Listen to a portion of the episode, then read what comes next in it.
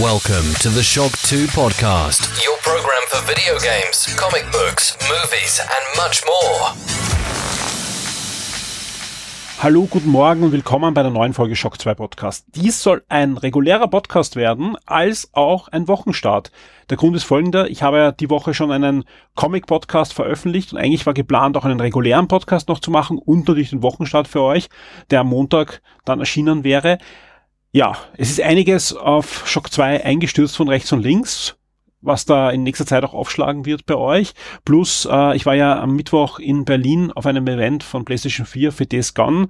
Dann habe ich eine Erkältung erwischt und nicht nur mich, sondern auch den einen oder anderen sonst im Shock 2 Team. Sprich, das hat alles ein bisschen verlangsamt. Äh, ich habe zwar einige Beiträge schon produziert für den regulären Podcast, aber ich habe mich jetzt entschieden, ich werde einfach diese zwei Podcasts zusammenlegen. Ihr hört eigentlich äh, die wichtigsten Elemente des Wochenstarts und plus dazwischen sind die Einspieler, die ich schon produziert habe. Wird eine schöne runde Folge mit dem Konstantinus, mit dem Florian Scherz und mit den Informationen des Wochenstarts. Ich nehme die Folge am späten Freitagabend auf, weil äh, Samstag am Vormittag geht's dann schon wieder nach Polen, nach Katowice, zu einem großen E-Sport-Event, zu den IEM Finals. Bin ich sehr gespannt drauf. Auch da werde ich produzieren. Ich habe das Mikrofon mit. Ich habe Interviewpartner schon äh, ausgemacht. Also ich bin gespannt, was mich dort erwartet. Und das hört ihr dann auch wahrscheinlich nächste Woche in einem kleinen E-Sport-Special, das ich da versuche zu produzieren. Ich habe es schon kurz angesprochen. Diese Woche ist ja auch schon ein Comic Format Podcast erschienen. Soll ein neues Format werden. Ja, ist einmal der Pilot. Wir haben schon Ideen, wie sich das äh, Format dann auch weiterentwickeln kann. Aber wir freuen uns natürlich gerade bei einer Pilotsendung sehr über euer Feedback. Und deswegen, ja, geht ins Forum, hört euch vor dem Podcast an und gebt uns Feedback, was hättet ihr gern noch in einer Comic-Podcast-Sendung, die dann regelmäßig erscheinen soll einmal im Monat, alle zwei Monate. Das, das wird sich dann zeigen, wann und wo wir genug Material haben, um da ein schönes Format für euch zu stricken. So, jetzt geht's mal los mit dem ersten Teil dieses Podcasts. Ich starte wie immer im Wochenstart mit dem Rückblick auf die letzte Woche, mit den Top 10 der meistgelesenen Artikeln auf Shock 2 und gleich danach kommt dann der Einspieler mit dem Konstantinus. Mit dem Konstantinus habe ich mich unterhalten über die Entwicklungen bei Nintendo. Da tut sich ja einiges gerade und natürlich auch über die Nintendo Direct, die diese Woche stattgefunden hat. Besser gesagt die Pokémon Direct mit der großen Ankündigung von Pokémon Schwert und Schild. Aber jetzt geht's mal los mit den Top 10 der letzten Woche. War eine sehr spannende Woche in vielerlei Hinsicht. Ja, plötzlich eine Pokémon Direct am Mittwoch, ausgerechnet der Tag, wo ich in Berlin war. An dem gleichen Tag ist dann auch noch Amazon Prime, die Filme und Serien für das nächste Monat erschienen. Xbox Live Gold ist aufgeschlagen und ja, zum drüberstreuen dann auch noch PlayStation Plus. Sprich, das war ein sehr spektakulärer Tag.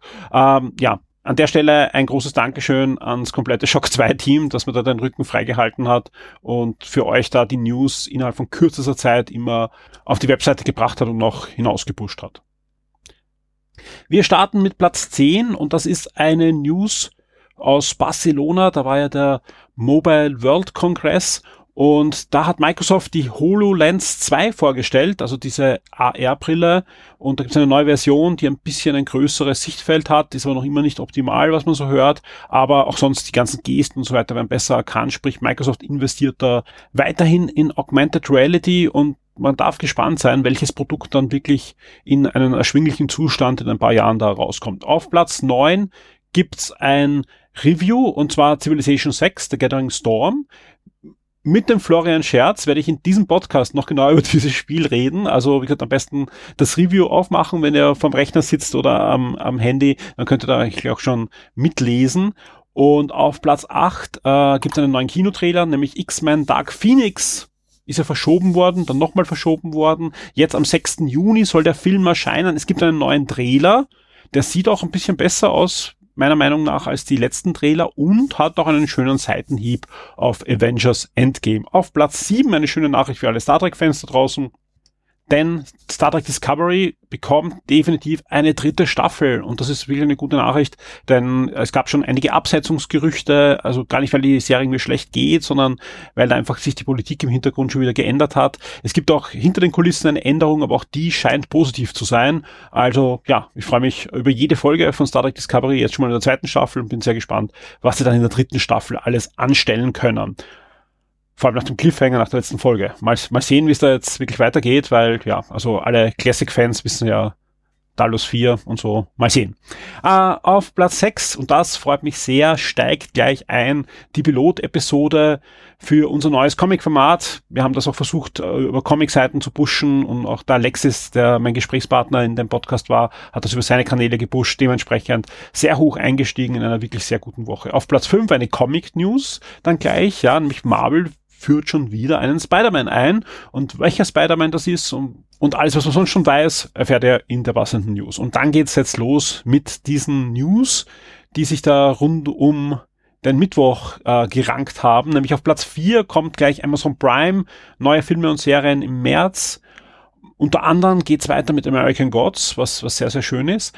Äh, auf Platz 3 die Xbox Live Games, also die Games with Gold, ja, für den für den März. Auf Platz zwei hat sich dann dazwischen geschummelt die Ankündigung von Pokémon Schwert und Schild. Also da merkt man auch, dass Pokémon weiterhin ein Top-Thema ist. Und auf Platz eins die PlayStation Plus Spiele für den März. Und da erstmals keine PS3 und Vita-Spieler mehr, sondern nur mehr zwei PS4-Spiele. Und da bin ich durchaus gespannt, was ihr davon haltet. Ja, mich wundert, dass da nicht mehr diskutiert wird, ja, weil es sind jetzt zwei, zwei schöne PS4-Spiele mit äh, Call of Duty Modern Warfare Remastered und The Witness, aber ja, Dafür gibt's halt keine Vita und keine PS3-Spiele mehr. Geht ins Forum und diskutiert mit. Es gibt ein Topic zu den PlayStation Plus-Spielen im März und ich bin sehr gespannt, vor allem auch auf eure Erwartungen. Wie soll sich jetzt PlayStation Plus entwickeln? Ja, soll es in Zukunft nur noch Triple-E-Spiele geben für die PS4, wenn die anderen Sachen schon weggefallen sind oder ein drittes PS4-Spiel zumindest.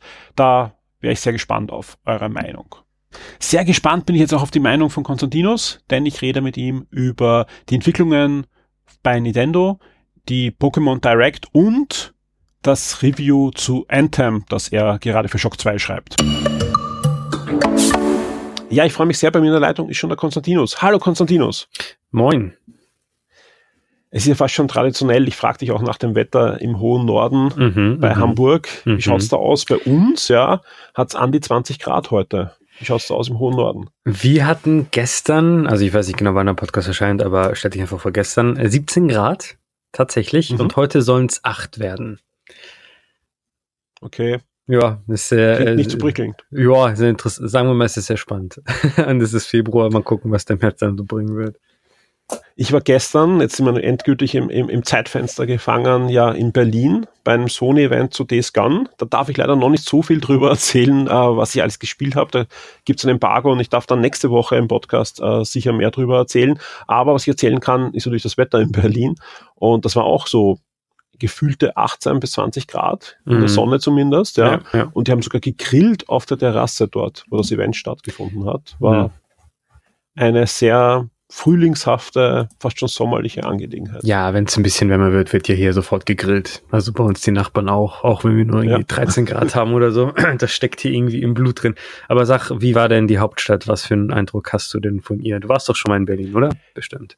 Ja, ich, ich durfte ja gerade wegen, auch wegen, wegen Sony und auch Ubisoft in, in letzter Zeit immer wieder äh, nach Berlin. Und ich finde, ist einfach eine super spannende Stadt. Also auch historisch gesehen. Also ich, ich habe das ja, wir, interessanterweise, wir waren früher relativ selten in Berlin, äh, äh, beruflich. Also so Anfang der 2000er Jahre mit Konsole und so weiter gab es sehr selten Events in Berlin. Meistens London, Frankfurt, bisschen München, aber ganz selten in Berlin. Und gerade die letzten zwei, drei Jahre hat sich das deutlich gesteigert. Und das Schöne ist, ähm, dass der, der Flug nach Berlin auch recht kurz ist. Sprich, äh, wenn das ein Halbtagsevent ist, kann man einen halben Tag immer versuchen, ein bisschen die Stadt zu erkunden. Sprich, ich kenne jetzt so ziemlich alle Comic-Shops dort, was mal positiv ist. Aber habe natürlich auch schon die eine oder andere Sehenswürdigkeit angesehen und ich finde die Stadt äh, ja sehr, sehr spannend, wie sich die entwickelt und vor allem, weil sie sich einfach extrem rasant entwickelt. Also schöne Sache. Kann ich nur allen empfehlen. Und es gibt, äh, was ich unbedingt meiner Tochter anschauen muss, es gibt einen, zwar kein Lego-Land, aber irgendein Experience-Lego-Zeug ähm, am Potsdamer Platz unterirdisch irgendwie. Ich glaube, es ist der richtige Platz. Das muss ich mir noch anschauen, ob das gut ist. Und vielleicht hat das irgendein Hörer schon gesehen, diese Lego Experience, und kann dann in den Show Notes äh, bei den Kommentaren mal kommentieren, ob sich auszahlt, da hinzufahren. Konstantinus, ja, äh, wir werden heute über Anthem reden. Ja, du schreibst jetzt gerade noch immer am Review, ja, noch immer sage ich, wenn einfach äh, du dir da ausführlich Zeit nimmst, weil es gibt ja rechts und links schon den einen oder anderen Bericht, ja, auch da haben sich die Kollegen oftmals Zeit gelassen, ja, weil da ist einfach noch nicht alles dort, wo sein soll. Sagen wir das mal vielleicht so.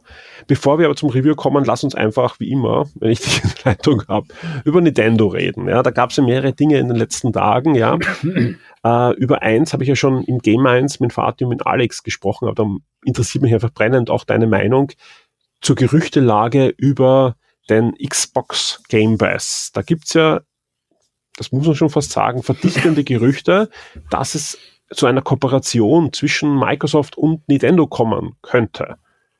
Wie ist da deine Meinung dazu? Wir wissen ja, dass du da oft ja, einen sehr scharfen Blick drauf hast. Und ich, ich, bin mir noch immer nicht ganz sicher, wer von den beiden Partnern, wenn es zustande kommt, am meisten davon profitieren würde und ob das ganz, ganz schlau ist im Endeffekt. Aber wie schaut's da ja, aus? Ja, bei so einer großen Geschichte müssen sich natürlich beide Parteien erstmal vor Augen führen, was so etwas bedeuten würde. Das ist ja wirklich wie die Büchse der Pandora. Wenn man sie einmal öffnet, dann kann man sie nicht mehr schließen. Und so eine ähm, Kollaboration ist etwas, was die ganz hohen Tiere in beiden Unternehmen sich sehr gut überlegen müssen. Ne? Es ist ja generell etwas sehr Merkwürdiges, dass wir überhaupt drüber reden, denn vor ein paar Jahren wäre uns das niemals in den Sinn gekommen, dass es funktionieren oder passieren könnte. Aber besonders da ja auch Nintendo als sehr traditionelles japanisches Unternehmen gilt, das ja eigentlich nicht wirklich gerne mit westlichen Unternehmen kooperiert und Microsoft ist ja jetzt ein Unternehmen, das zumindest videospieltechnisch in Japan noch nie Fuß fassen konnte. Also egal, was für eine Konsole die da veröffentlichen, sie verkauft sich eigentlich nicht und die Spiele verkaufen sich eigentlich auch nicht. Dass die beiden jetzt kooperieren wollen, ist natürlich ähm, ein sehr gutes Beispiel oder sagen wir mal ein sehr gutes Signal oder ein sehr starkes Signal, dass diese Unternehmensphilosophien sich doch sehr stark verändert haben in den letzten paar Jahren.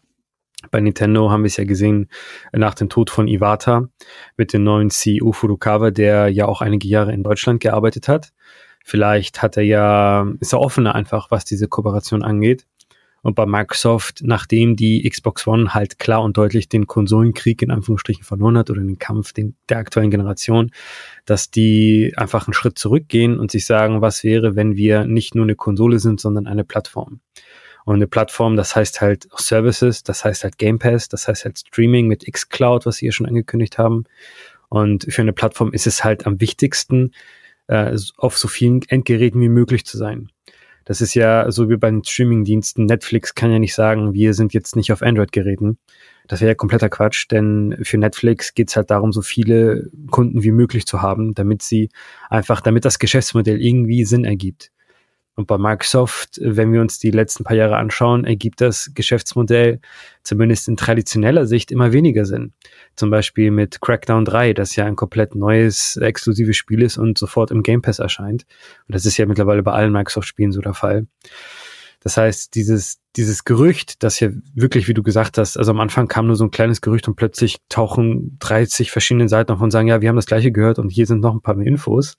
Also dieses Gerücht zeugt doch von einer neuen Ära. Und wenn das wirklich so passiert, wenn wir wirklich Game Pass auf Switch sehen, wenn wir Xbox Live Accounts auf Switch sehen, was ja durch Minecraft jetzt schon teilweise Realität ist. Wenn wir sehen, dass Microsoft seine Spiele auch auf Nintendo Switch veröffentlicht und die Gerüchte besagen ja auch, dass Microsoft das eigentlich auch auf PlayStation 4 machen möchte, dann ist das traditionelle Konsolengeschäft, das, was wir schon seit Jahrzehnten kennen, das, was, womit wir gelernt haben, umzugehen, dann ist das Geschichte.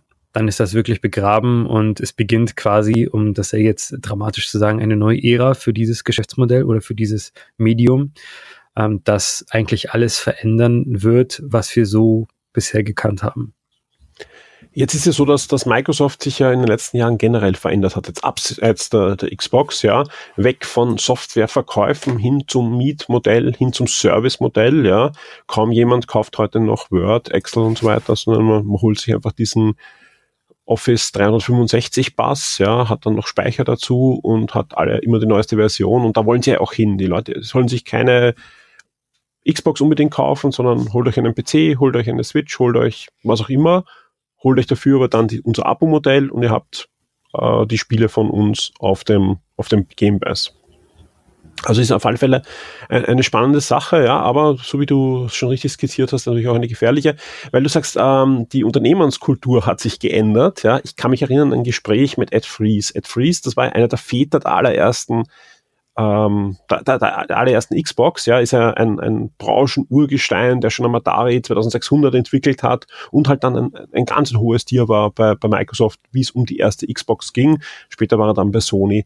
Und ich habe ein Interview geführt, kurz nachdem Rare gekauft wurde von, von Nintendo hauptsächlich. Ja, die waren ja auch im, im, im, im nicht ganz Besitz von Nintendo, aber, aber es ging halt darum, äh, nach Bungie und Assemble Studios Rare zu kaufen an, an, äh, an Microsoft.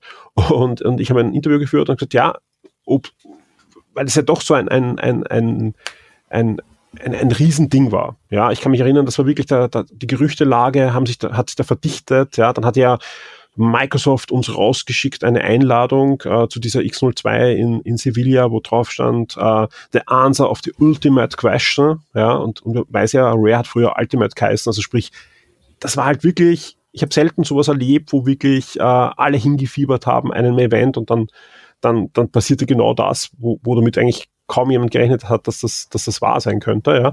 Und, und ich hatte in, einen Tag danach beim Frühstück eine Gelegenheit, eben kurz mit ihm zu reden, ja. Und er hat gemeint, ja, am liebsten hätten sie halt schon, bevor die erste Xbox rauskommen ist, äh, Nintendo gekauft. Und es gab halt auch Gespräche mit Sega und auch mit Nintendo, ob nicht ähm, eine der beiden Firmen entweder übernommen werden kann, auf ihr eigenes Hardware-Business verzichten kann und so weiter. Ja. Wir wissen ja, Sega hatte dann ja auch äh, keine Hardware mehr gemacht. Jetzt sage jetzt nicht, dass das mit Microsoft direkt zusammenhängt, aber hat viele, viele der geplanten Dreamcast-Spiele oder für die nächste Plattform sind dann für die klassische Xbox gekommen. Bei Nintendo, ja, da gab es den, den mhm. Stinkefinger wahrscheinlich. Und da gab es da gab's keine große Kooperations- Dinge bis hin halt, äh, aber dann zur Übernahme von Rare, wo ja dann schon Spiele von Rare äh, erschienen sind für Nintendo DS noch. Und, und weiter folgen, habe ich auch bei, bei, bei Game schon erzählt, ja, es gab ja schon einen Prototyp von Halo auf dem Nintendo DS, sprich diese, diese komplette, also komplett neu für Microsoft ist es nicht, mit Nintendo zusammenzuarbeiten.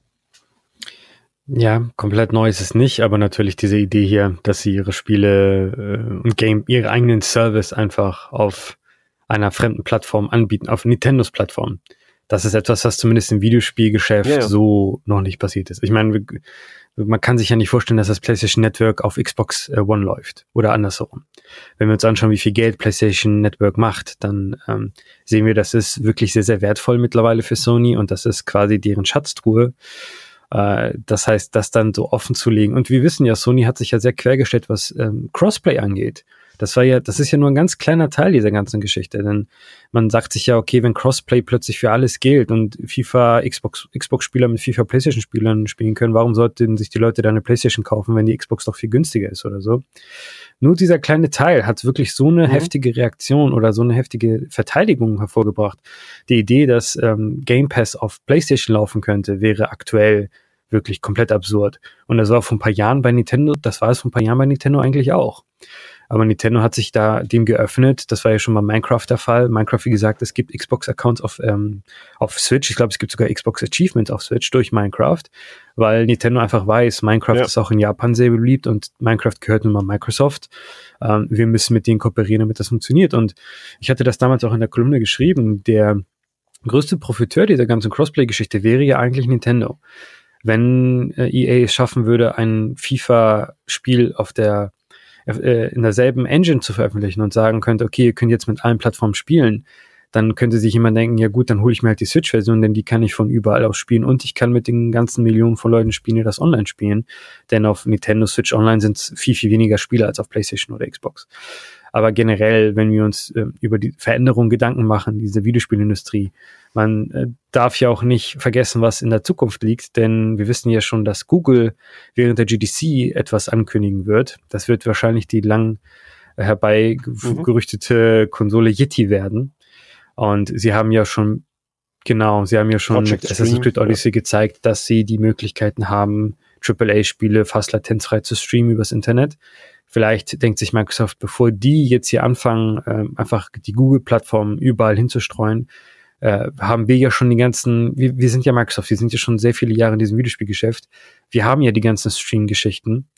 Ähm, Sony hat sich ja damals Gaikai gekauft, was ja PlayStation Now ist, aber das ist ja noch mal eine Stufe anders als die ganzen Serverfarmen, die Microsoft so alle hat. Vielleicht denkt sich Microsoft, bevor die jetzt hierher kommen und äh, uns allen das Geschäft vor die Nase klauen, äh, machen wir halt den ersten Schritt. Und das könnte eins dieser Beispiele sein. Aber wir wissen ja auch, dass, oder zumindest die Gerüchte sagen auch, dass es auch ganz normale Ports geben soll für die Switch. Also nicht nur alles über Streaming und ähm, mhm. Game Pass und xCloud, sondern auch Ports. Ich glaube, die Gerüchte besagen gerade Uri und ähm, Cuphead. Also diese Kooperation scheint doch sehr tief zu sein zwischen diesen beiden Unternehmen. Was, wie gesagt, vor ein paar Jahren, ähm, klar, es gab auch Viva Pinata auf dem DS, aber ähm, vor ein paar Jahren wäre das noch ziemlich undenkbar gewesen, dass sie zumindest so stark miteinander kooperieren wollen. Wie gesagt, das sind ja alles noch Gerüchte. GDC steht ja vor der Tür, aber ähm, es gab ja schon äh, Leaks, zumindest von der GDC, von wegen, hey, so könnt ihr Xbox Live auf äh, anderen Plattformen benutzen äh, mit dem SDK und so weiter und so fort. Also das wird sehr, sehr spannend werden, was passieren wird. Und das ist halt so wieder so ein Beispiel für diese Industrie. Wir sagen ja immer, sie ist sehr volatil und das stimmt auch, denn äh, als Microsoft eingestiegen ist, haben die Leute auch gelacht, was wir Microsoft mit Videospielen anstellen. Als Sony eingestiegen ist, haben die Leute auch gelacht. Ich meine, Sony ist eingestiegen, weil sie sich betrogen ja. gefühlt haben von Nintendo damals ähm, und haben es denen richtig gezeigt, sozusagen. Nintendo hatte, war mal absoluter Marktführer mit sehr fragwürdigen ähm, mit sehr fragwürdigen Geschäftsprozessen, sagen wir es mal so, was auch so ein paar Gesetzeshüter auf den Plan gerufen hat. Und äh, dann kamen die Mega-Hits mit dem DS, mit der Wii, dann kam die Wii U, jetzt wieder mit der Switch läuft's wieder ganz ordentlich. Also es ist wirklich ein sehr interessantes Umfeld und ähm, es ist auch ein sehr schweres Umfeld einzusteigen. Also da muss schon jemand wie Google daherkommen, damit die wirklich so Konkurrenz stellen können für die etablierten Player. Daher einfach sehr, sehr spannend, was passieren wird. E3 wird wahrscheinlich sehr, sehr interessant werden, auch wenn Sony nicht dabei ist. Wie gesagt, GDC würde ich allen Leuten, äh, geht auf Shock 2, liest euch die News durch, denn da könnte eine Bombe nach der anderen platzen. Das wird auf jeden Fall sehr, sehr spannend werden in der nächsten Zeit. Ja, GDC wird dieses Jahr, glaube ich, so spannend wie schon lange nicht mehr werden. Und, und du hast einen guten Punkt angesprochen. Ich glaube auch, dass der Einstieg von Google mit ihren doch äh, sehr großen Ressourcen dann natürlich ähm, vielleicht auch ein bisschen eine Triebfeder ist für mögliche Kooperationen zwischen Rivalen in, in, in der Vergangenheit. Ja. Das, das kann, kann natürlich ein, ein, ein guter Punkt sein. Ja, wir sind gespannt, wir bleiben dran und wir werden sicher nicht zum letzten Mal drüber geplaudert haben. Kommen wir zum zweiten Nintendo-Thema in dieser Woche. Wie so oft, kurz vor Veröffentlichung gab es die Ankündigung, es gibt eine neue Nintendo Direct, eine Pokémon Direct, ja um gleich alle Enttäuschungen, wobei enttäuscht ist, glaube ich, niemand geworden, aber es gibt ja immer Leute, die dann stundenlange Nintendo Directs wollen, entgegenzuwirken, hat man gesagt, es wird eine kurze, sie wird genau sieben Minuten haben. Und, und dem war dann auch so. Und ja, ein neues Pokémon wurde angekündigt. Ich, ich habe mich ein bisschen verschätzt, ja, weil ich habe gesagt, ähm, entweder sie kündigen gleich zwei Spiele an oder sie kündigen jetzt mal vorher ein Detektiv Pikachu für die Switch an, weil da wäre irgendwie gerade das Momentum eigentlich ideal, weil alle feiern die Trailer ab. Ja, ist ja, ist ja jetzt vor kurzem wieder ein neuer Trailer zu Detektiv Pikachu erschienen und ein, ein, ein kleines Special von Ryan Reynolds und, und beides wird abgefeiert, beide sagen die Leute Wahnsinn, ja. Ein, ein fluchender Pikachu, wie cool ist das? Also sprich, äh, auch erwachsene Pokémon-Fans von früher fühlen sich enorm angesprochen von diesem Film, wer hätte das gedacht? Und dass halt Nintendo hergeht oder Pokémon Company und sagt, hey, wir, wir haben ja dieses Detektiv Pikachu Spiel, wir porten das auf die Switch oder, oder verändern es ein bisschen, dass auch der Humor des Films schon drinnen ist. Aber so weit ist man da doch nicht, ja, sondern man kündigt das lang erwartete große neue Next Generation Pokémon Rollenspiel an und es heißt Schwert und Schild, also es gibt zwei, Schwert und Schild und ja, Konstantinos, du, du hast natürlich die Direct verfolgt. Sind deine Erwartungen erfüllt worden? Die Direct zumindest selbst war eine typische Pokémon Direct. Also die Pokémon Company ist ja so ein bisschen noch was anderes als Nintendo und die machen das eigentlich immer so, dass sie zuerst eine ganz kurze Direct haben mit dem ersten Trailer zur neuen Generation und nach und nach gibt's da neue Infos. Die haben auch so eine regelmäßige ähm, japanische TV-Sendung, wo sie immer wieder neues Gameplay zeigen. Ich war ein bisschen überrascht, dass sie die drei Starter-Pokémon schon gezeigt haben. Ich hätte eher gedacht, dass sie ja. damit noch ein bisschen warten. Aber es war ja auch. Zu E3 zum Beispiel. Ja, aber es war ja Pokémon Day. Das war ja der Tag, an dem Pokémon erschienen ist. Daher kam auch die ganzen News und der neue Detektiv Pikachu Trailer. Ich habe nicht mit einem Detektiv Pikachu Spiel aber, äh, gewartet, denn das war ja ein 3DS-Spiel jetzt und das hat sich auch, glaube ich, ganz okay verkauft nur. Vielleicht, wenn der Film ein Riesenhit sein sollte, was die sich ja anscheinend erwarten, vielleicht kommt dann nochmal was von Detektiv Pikachu, aber ich habe schon die neue Generation erwartet. Sie war ja auch angekündigt und sie soll auch noch dieses Jahr erscheinen. Ähm, an sich ist es eigentlich so das, was ich mir erwartet hätte. Ich bin jetzt nicht äh, überschwänglich glücklich, sagen wir es mal so, oder äh, ich bin nicht überhyped. Ähm, ich bin auch nicht enttäuscht. Ich bin irgendwo auf dem Level, ja, genauso habe ich mir das erwartet. Also die neuen Spiele, wie du genannt hast, heißen ja Schild, Schild und Schwert, die neuen Versionen. Die neue Region basiert auf Großbritannien, also England und Schottland, glaube ich, genau, um genau zu sein. Es soll um die Ritter der Tafelrunde gehen, was ja auch ein interessantes Thema ist für Pokémon.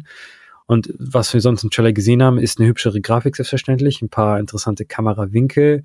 Die Proportionen der Charaktere sind zum Glück nicht mehr chibi, also nicht mehr diese baby-komischen Proportionen mhm. da. Ja, und ansonsten hat der Acid Trailer ja gar nicht so viel gezeigt, bis auf ein paar Kleinigkeiten, nämlich dass Zufallskämpfe wieder da sind. Also die große Geschichte, Neuerung von Pokémon Let's Go, dass es keine Zufallskämpfe gibt, die gibt's nicht im neuen, nächsten großen Pokémon da scheint die Pokémon Company zu glauben, dass das ein integraler Bestandteil des Spielsystems ist, wobei, falls da im Endeffekt irgendwie 800 Pokémon oder sowas im Spiel sind, ist wahrscheinlich ziemlich schwer, 800 Pokémon zu rendern, die da auf der Welt rumlaufen. Naja, das ist so ein bisschen äh, schade für mich, also da bin ich ein bisschen enttäuscht, aber ansonsten ist es eigentlich genau das, was ich mir erwartet hätte. Ich hoffe aber, dass da noch mehr Neuigkeiten kommen oder neue Features, neue neue Moody, keine Ahnung, irgendwas wirklich Neues. Denn äh, ich habe das ja schon mal in meinem Podcast gesagt, ich mag die Pokémon-Spiele zwar sehr gerne, aber ich kann eigentlich nur eins alle paar Jahre davon spielen, weil sie so ähnlich sind. Und das sind ja keine kurzen Spiele, also 40 Stunden kann man damit locker verbringen. Wenn man kompetitiv spielen möchte und Pokémon züchtet, dann verbringt ja. man natürlich 4000 Stunden mit jeder Version. Aber für mich persönlich muss da doch schon sehr viel anders oder sehr viel neu sein, damit ich mich dafür wirklich interessiere. Aber ich bin gespannt. Und die drei Starter-Pokémon sind ja eigentlich ganz niedlich. Hast du die die angeschaut? Ja, ja. Also ich, ich habe mir den Trailer gleich. Was ist dein Starter-Pokémon? Ich, ich, habe mich noch nicht entschieden. Ich glaube, meine Tochter findet. Das ist die falsche Antwort. Ich, ich, ich, ich habe aber, ich hab aber da, da, ich jetzt auch die Reaktion auf den letzten Wochenstart ähm, gesehen habe, ja, äh, kann ich aber sagen, was meine Tochter äh, gemeint hat. und, und die ja, findet Pflanzen-Pokémon derzeit am, am süßesten. Mhm. Ich bin Team Hase. Also erzähl deiner Tochter, dass sie falsch liegt. Tut mir leid, so ist das glaub, Leben. Ja, ja, Hase ist auch cool. Ja. Also ist, wie gesagt, ich glaube, sie liebt die, äh, ich glaube, sie liebt sie alle, aber das, da ich sie gefragt habe, ich glaube, das Wasser-Pokémon ist, äh, das Pflanzen-Pokémon ist das dritte und sie, glaube ich, dann einfach das letzte genommen, was sie gesehen hat, muss ich irgendwie zu entscheiden. Das war gestern doch am Abend wo ich ihr das gezeigt habe. Was ich cool finde, ist, ist die Region. Klar, ich meine, London ist, ist, ist witzig, ja, vor allem in, weil du sagst, Schottland, England ist da ja drinnen, ja. Ich finde aber auch, was man gesehen hat, und ich, ich habe jetzt gerade die Karte von mir, ein bisschen so alpenländliches Schweiz, Österreich ist da auch hineingemischt, oder? Vielleicht soll das ja Schottland sein oder so, mit dem schneebehangenen mhm. Berg. Aber die Berge, ich meine, ich meine, es gibt, ich weiß die Highlands, aber es, es, es wirkt so mit viel Schnee und mal schauen. Ja, ich finde es ein bisschen schade, dass nochmal Europa und nicht Deutschland oder Griechenland, das wäre ganz schön gewesen, aber was soll man machen? Ja. ja, was soll man machen? Es gibt ja auch ein paar Gerüchte jetzt, dass ähm, das bedeuten wird, dass es neue Evolutionen gibt. Also es gibt ja die Mega-Evolution äh, und es gab ja die Z-Attacken im Sonne und Mond und hier sollen es die Ritter-Evolution sein oder sowas ähm, dass die Pokémon dann Rüstung erhalten oder so. Keine Ahnung. Es klingt zumindest einfach so von Merchandise-mäßig, irgendwie Pikachu mit einer Rüstung, das klingt wie eine Gelddruckmaschine. Also vielleicht bis jetzt, und wir, wir dürfen ja nicht vergessen, ja. diese neue Generation, es wird ja auch eine, eine Zeichentrickserie dazu geben.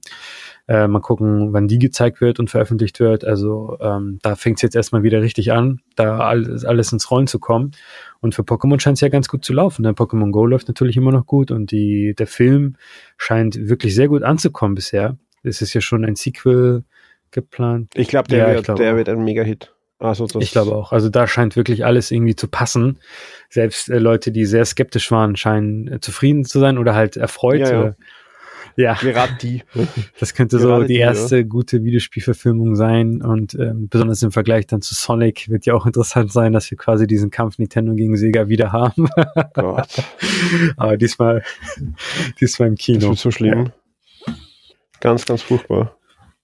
Den verdränge ich immer, diesen Sonic-Film Nicht, weil ich mich eigentlich schon drauf gefreut habe, aber und vor allem er zeigt einfach, wie falsch man was Realfilm mit CGI-Charaktere äh, kombinieren kann. Und Pokémon zeigt gleichzeitig, wie, wie genial das sein könnte, einen Sonic, aber das egal. Vielleicht ändern sie es ja noch im verschiedenen Film.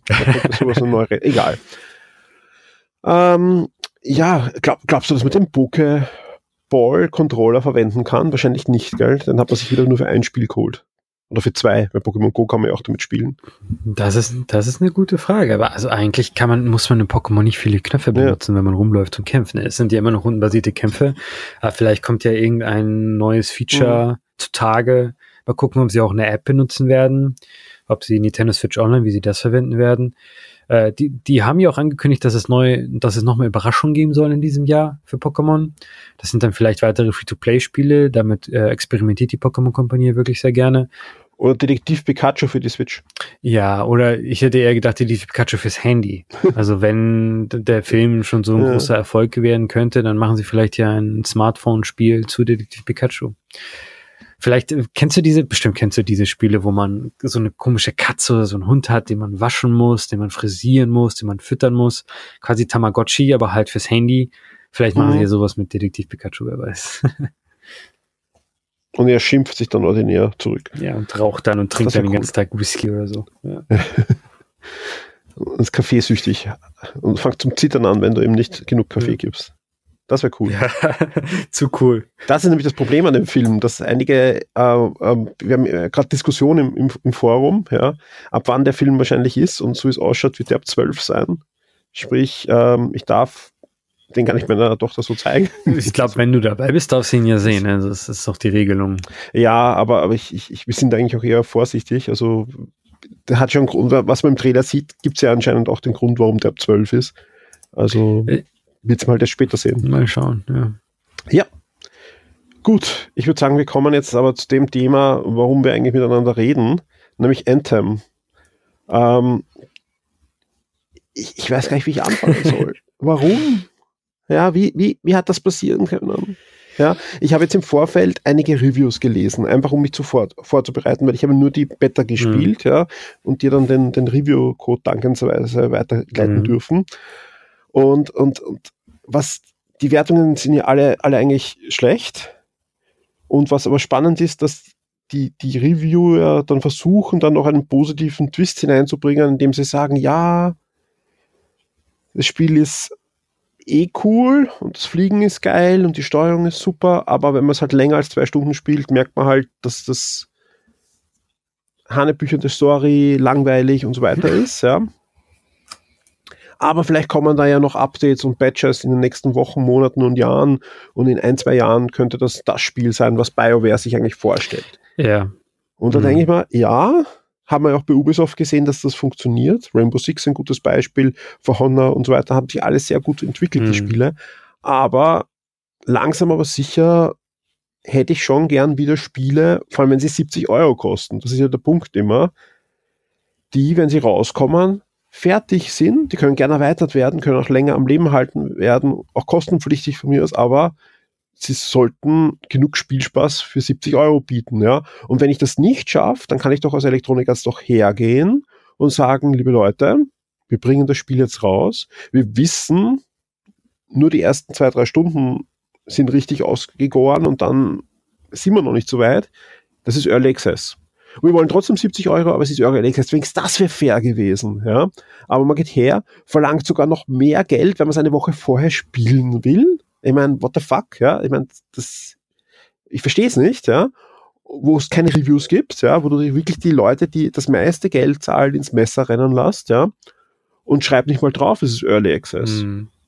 Ja, sondern ich sage, ja, ja, wir werden es eh weiterentwickeln, es ist ein, ein, ein Game as a Service, aber ja.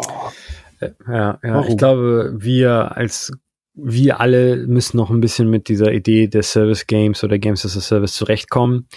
Ähm, das, was du sagst, wenn Reviewer sagen, ja gut, das Spiel könnte aber noch gut sein, das ist ja vielleicht ganz nett gemeint, aber für so einen Test, wo es ja wirklich darum geht, also der Leser oder der Hörer, dem geht es ja wirklich darum, okay, ist das, lohnt sich das Spiel jetzt? Will ich damit 70 Euro ausgeben für dieses Spiel? 70 Euro ist eine Menge Geld, ja. Videospielen ist ein sehr teures Hobby. Äh, und so ein Spiel, wenn man so einen Loot-Shooter spielen möchte, muss man ja wirklich schon viele Stunden reinstecken. Daher da einfach zu vermuten, dass es in den nächsten paar Jahren besser sein könnte oder sein wird, ist meines Erachtens nach, also zumindest hat nicht wirklich viel zu suchen in so einem Review. Ähm, wie, ich habe ja auch versucht, die Beta zu spielen damals, die VIP-Beta sogar. Das hat hier überhaupt nicht funktioniert in der ersten Woche. In der zweiten Woche, als sie offen war, hat es ein bisschen funktioniert. Die Demo war absolute Katastrophe. Also von aus der technischen Hinsicht und auch die Missionen, die ausgewählt wurden. Äh, da hatte ich schon sehr, sehr mulmiges Gefühl. Und wir hatten uns darüber schon damals unterhalten über Anthem. Und ich habe gesagt, ich weiß nicht, ob das gut laufen wird und ich weiß nicht, ob BioWare danach noch an Dragon Age arbeiten können wird. Und dieses Gefühl hat sich, nachdem ich angefangen habe, Anthem zu spielen, noch verfestigt. Denn wie du schon erwähnt hast, wie die anderen Reviewer auch erwähnen in ihren Tests, das Spiel ist im Kerne ziemlich langweilig und es macht einige fundamentale Dinge, die ein Loot-Shooter im Jahre 2019 machen muss, falsch. Und äh, der erste Teil davon ist, dass der Loot, die Beute schlecht ist. Ist komplett langweilig. Also die Waffen sehen sich sehr, sehr ähnlich. Äh, man merkt schon ein paar Unterschiede bei der Handhabung und manche von denen sind auch ziemlich cool, aber das ganze Loot-System ist im Kern heraus komplett kaputt. Äh, das beste Beispiel, das ich hierfür geben kann, ist, dass man die Ausrüstung, also die Waffe, nicht während einer Mission wechseln kann. Das heißt, du sammelst Loot, siehst aber gar nicht, was das eigentlich ist. Du siehst nur, es ist entweder äh, normal selten oder halt selten oder äh, also in Anthem heißt es Common und Uncommon. Man kann aber nicht sehen, was für eine Waffe das überhaupt ist und man kann sie auch nicht ausrüsten. Und ich meine, das ist so eine Sache, die haben Baldur's Gate und Diablo und alle anderen diese ganzen Loot-Geschichten vor Jahrzehnten richtig gehabt. Wenn ich etwas Neues sehe, dann gehe ich ins Menü und gucke, ob das besser ist und rüste es auch sofort aus. Darum geht's doch. Das ist ein Loot-Shooter. Das ist das Genre. Das müssen die eigentlich wissen von EA. Das müssen die wissen von BioWare. Aber warum auch immer ist es nicht möglich, die Waffen zu tauschen oder zu wechseln während einer Mission, sondern nur außerhalb einer Mission. Und das ist für einen Loot-Shooter komplett daneben. Ich verstehe nicht, wie man auf diese Entscheidung gekommen ist, dass man den Loot nicht wechseln kann während der Mission oder dass man überhaupt nicht sehen kann, was man überhaupt einsammelt. Mhm. Denn so ein Loot-Shooter, da spielt man die Story halt irgendwann mal durch und dann kommt das Endgame und im Endgame spielt man halt die ganze Mission nochmal und man spielt so spezielle, äh, spezielle Missionen. Strongholds heißen die bei Anthem. Und dass man während dieser Mission nicht sehen kann, was man einsammelt, ist wirklich ähm, absolutes No-Go für diesen Shooter, für, die, für dieses Genre eines Shooters. Jetzt, jetzt kann man ja sagen, okay, ähm, es gibt ja einige Loot-Shooter. Ja. ja. Destiny, Division, kommt ja auch bald äh, Division 2 und so weiter, aber gibt ja den einen oder anderen, anderen da draußen auch, ja. Aber es ist BioWare, ja, sprich, dann ist halt die Komponente nicht so gut, aber es ist BioWare, ja, das sind die, die Knights of the Old Republic gemacht haben, ja. Mhm. Das sind die, die ähm, auch bei Dragon Age durchaus auch gute Geschichten erzählt haben oder Mass Effect, ja, äh, war ja auch mal eine wirklich grandiose Rollenspielserie. Aber auch am Storybogen soll es haken.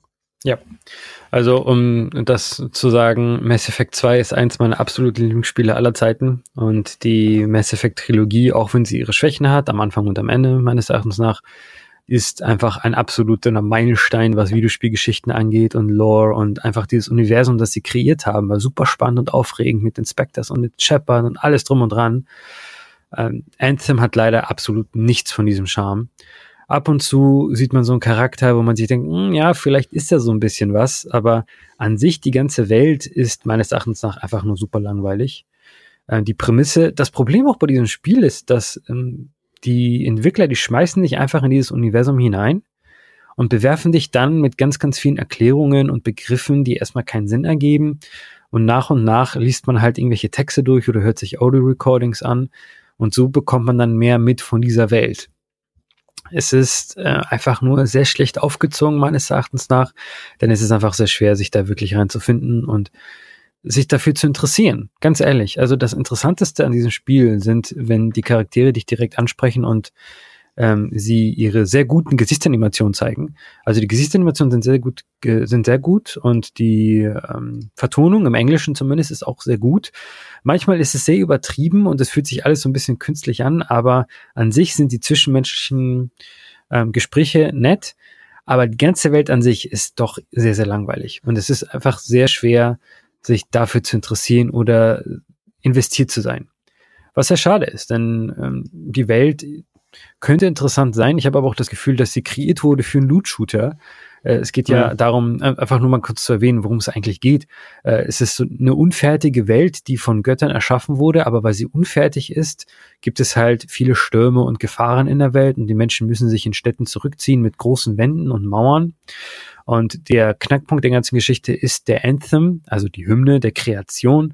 Das ist die pure Energie, die die Welt erschaffen hat und Manche Menschen versuchen, diese pure Energie für sich zu benutzen, was natürlich super schief geht. Und andere versuchen einfach nur, die Menschheit vor dieser Energie, weil sie auch Angst vor ihr haben, zu beschützen. Das ist so die Prämisse, die ja wirklich an sich recht simpel ist, aber die wird einfach so komplett vernebelt mit Begriffen, die keinen Sinn ergeben für die ersten paar Stunden lang und mit ähm, Zwischensequenzen, die einfach reingestreut werden, weil man irgendwie das Gefühl hat, man muss eine Story bieten, die aber nicht wirklich zu diesem Genre passt. Das ist einfach einfach ganz komisch. Ich meine, jetzt kommen wir zum Vergleich zu den anderen Loot-Shootern. Natürlich, die Probleme, die Anthem hat, die haben andere Loot-Shooter auch. Das muss man ja fairerweise sagen. Destiny, Destiny 1 war ja nach der wirklich sehr positiv, äh, nach der sehr positiven Resonanz, Resonanz der Beta, der Demo, das war ja die manche, also manche Reaktionen waren ja wirklich sehr harsh, was Destiny angeht. Und auch zu Recht. Ich meine, das Schießen in Destiny ist meines Erachtens immer noch das beste Schießen, was wir je in einem First-Person-Shooter gesehen haben. Und auch in einem Loot-Shooter auch. Aber das hatte sehr starke Probleme mit dem Content. Es gab zu wenig, mit der Geschichte, die einfach sehr konfus war. Und das wurde nach und nach alles verbessert. The Division hatte ja ähnliche Probleme das Spiel war ja am Anfang gar nicht mal so erfolgreich, aber Ubisoft hat sich richtig reingehängt und hat nach und nach immer neue Updates rausgebracht, sodass jetzt für Division 2, ich glaube, die Vorbestellungen sind viel, viel höher als für Division 1. Und äh, im PC, auf dem PC zumindest sind sie ja Epic Store exklusiv. Also da haben sie noch nicht mal den Steam Store, damit sie da auch noch irgendwie Zahlen reinfahren können. Also da scheint die, die haben viel gelernt, einfach Ubisoft an sich sehr viel gelernt, was diese ganzen Service-Geschichte angeht. EA, das ist jetzt das erste Spiel quasi, aber es ist BioWare, wie du gesagt hast. Es gab diese Loot-Shooter, also EA kann auch nicht sagen, wir haben dieses äh, Genre selbst geboren hier. Die hatten ja genug ja, genug Spiele, um sich da ein bisschen was abzuschauen, zu gucken, was funktioniert, was funktioniert eigentlich nicht. Manche Dinge wie der Loot funktionieren überhaupt nicht und auch das Schießen an sich ist doch leider ziemlich fad. Also ähm, da kommen einfach sehr viele ganz grundlegende Dinge zusammen, die wirklich viel Arbeit benötigen, damit sie okay sind und damit sie sehr, sehr gut sein können, das, da, das, das wird dauern, wenn das, wenn sie überhaupt noch dazu kommen. Wie gesagt, ich bin da ziemlich skeptisch, ich war es ja schon vom Launch, dass BioWare oder ihr da noch lange dran arbeiten wird, wenn die ersten Zahlen kommen. Es gab noch nicht mehr erste Zahlen, was auch ein sehr gutes, also es ist ein sehr guter Fingerzeig darauf, dass es sich nicht so gut verkauft hat, wie EA das möchte. Mhm. Ja, normal kommen dann immer die, die, die Erfolgsmeldungen, die ersten 500.000 sind verkauft worden innerhalb von 24 Stunden oder die ersten zwei Millionen in der ersten Woche oder was auch immer, aber da gibt es eigentlich gar nichts. Ja. Nee. Es ist sehr, sehr ruhig, ja. ja. Ähm, es gibt nur ja, die, die Analystenzahlen natürlich, die, die sagen, sie erwarten sich, ich weiß nicht, in 14 Tagen oder drei Wochen äh, 6 Millionen Stück. Also, aber das ist Nein, das wird es nicht spielen. Ja, was, was sie eh wahrscheinlich veröffentlichen wird, wird so Engagement Numbers. Also das ist das, ja. das ist so der Marketing-Trick, wenn man nichts anderes Gutes zu sagen hat. Hey, also wie Spieler, viele Stunden, wie viele genau. Stunden die Spieler im Spiel waren. Unsere so. Spieler haben 15 Milliarden Gegner umgebracht oder so. Das ist eine komplett ja. nichtssagende Nummer, äh, aber sie klingt halt ganz gut. Also das benutzen Publisher und manchmal auch Konsolensteller ganz gerne, um einfach so ein bisschen zu zeigen. Zum Beispiel, wenn Nintendo gesagt hat, die Wii U-Verkäufe sind um 500 Prozent gestiegen von einem Monat ja. zum nächsten, weil ein Spiel rausgekommen ist, das sagt uns halt absolut nichts. Aber es ist halt genau. so. Ich meine, um aber noch zum Positiven zu kommen. Ich weiß, ich, das war jetzt sehr negativ und alles drum dran, aber Anthem hat eigentlich auch, also man merkt zumindest so ein bisschen Potenzial hier und da. Es gibt ja ein Combo-System in Anthem, was es ja bei den anderen Spielen dieser Art nicht gibt. Also zum Beispiel, wenn jetzt ein Charakter Eismagie benutzt und dann ein anderer Charakter schießt dann mit einer Schrotflinte oder Feuermagie, dann kommt man eine Combo hin. Ähm, das Problem an diesem Kombosystem ist, dass man es nicht benötigt, selbst auf der schweren Schwierigkeitsstufe. Ich spiele es nur auf Hard mittlerweile, weil es auf normal einfach zu leicht war. Ist es wirklich nicht notwendig, ähm, dieses Kombosystem zu benutzen? Vielleicht wird Anthem ja irgendwann mal Raids veröffentlichen, die super, super schwer sind und man muss wirklich jede Attacke äh, perfekt abstimmen. Das ist ja bei Destiny der Fall. Also Destiny, falls die Hörer das nicht wissen, wenn dann eine neue Raid erscheint, dann gibt es ganz viele Leute auf Twitch, die, also Gruppierungen auf Twitch, die dann wirklich den ganzen Tag Das ist nicht übertrieben. 18, 20 Stunden lang an dieser Raid sitzen und das lösen wollen. Und da muss wirklich jeder Angriff sitzen, damit das funktioniert. Ich bin gespannt, ob Anthem so, sich so etwas trauen wird überhaupt. Mhm äh, wenn da überhaupt die Leute da noch genug Lust drauf haben. Das Kombo-System hat, wie gesagt, Potenzial, klingt ganz cool auf dem Papier, aber wurde schlecht umgesetzt. Leider. Ähm, das Fliegen ist eigentlich das Beste am ganzen Spiel. Und die Welt ist an sich einfach sehr, sehr cool, denn es ist eine sehr vertikale Welt. Also wer Division gespielt hat, Division 1 zum Beispiel, das spielt ja in New York und das spielt im Winter und es ist Schnee und man läuft da sehr behäbig durch New York. Man kann ja natürlich nicht fliegen, man hat ja keinen ähm, Anzug an, keinen Ironman-Anzug oder Javelins, wie die heißen bei Anthem. Das heißt, man fühlt sich auch sehr schwer. Und äh, bei Anthem, da fühlt man sich auch sehr schwer, was ein sehr gutes Gefühl ist. Also man fühlt sich sehr, das Gewicht des Anzugs spürt man wirklich überall. Aber man kann natürlich fliegen. Man hat einen Doppelsprung, man kann fliegen und so kann man diese vertikale Welt einfach sehr gut erkunden und man kann auf den Berg hochfliegen und äh, es gibt auch keine Bäume, die im Weg stehen. Man fliegt einfach durch die Zweige hindurch, was natürlich komisch ist, aber es passt zum Gameplay oder zum Gameplay Spaß. Das ist so das coolste Element von Anthem, was halt nicht genug ist. Und für einen Loot-Shooter gibt's halt ein paar ganz grundlegende Dinge, die funktionieren müssen. Und wenn wir jetzt sagen müssen, Destiny oder Division 1 hatten diese grundlegenden Dinge nicht, ja gut, ich meine, das sind so Spiele, die das Genre so ein bisschen auch etabliert haben. Aber für Anthem, ähm, glaube ich, gelten diese Entschuldigungen nicht mehr.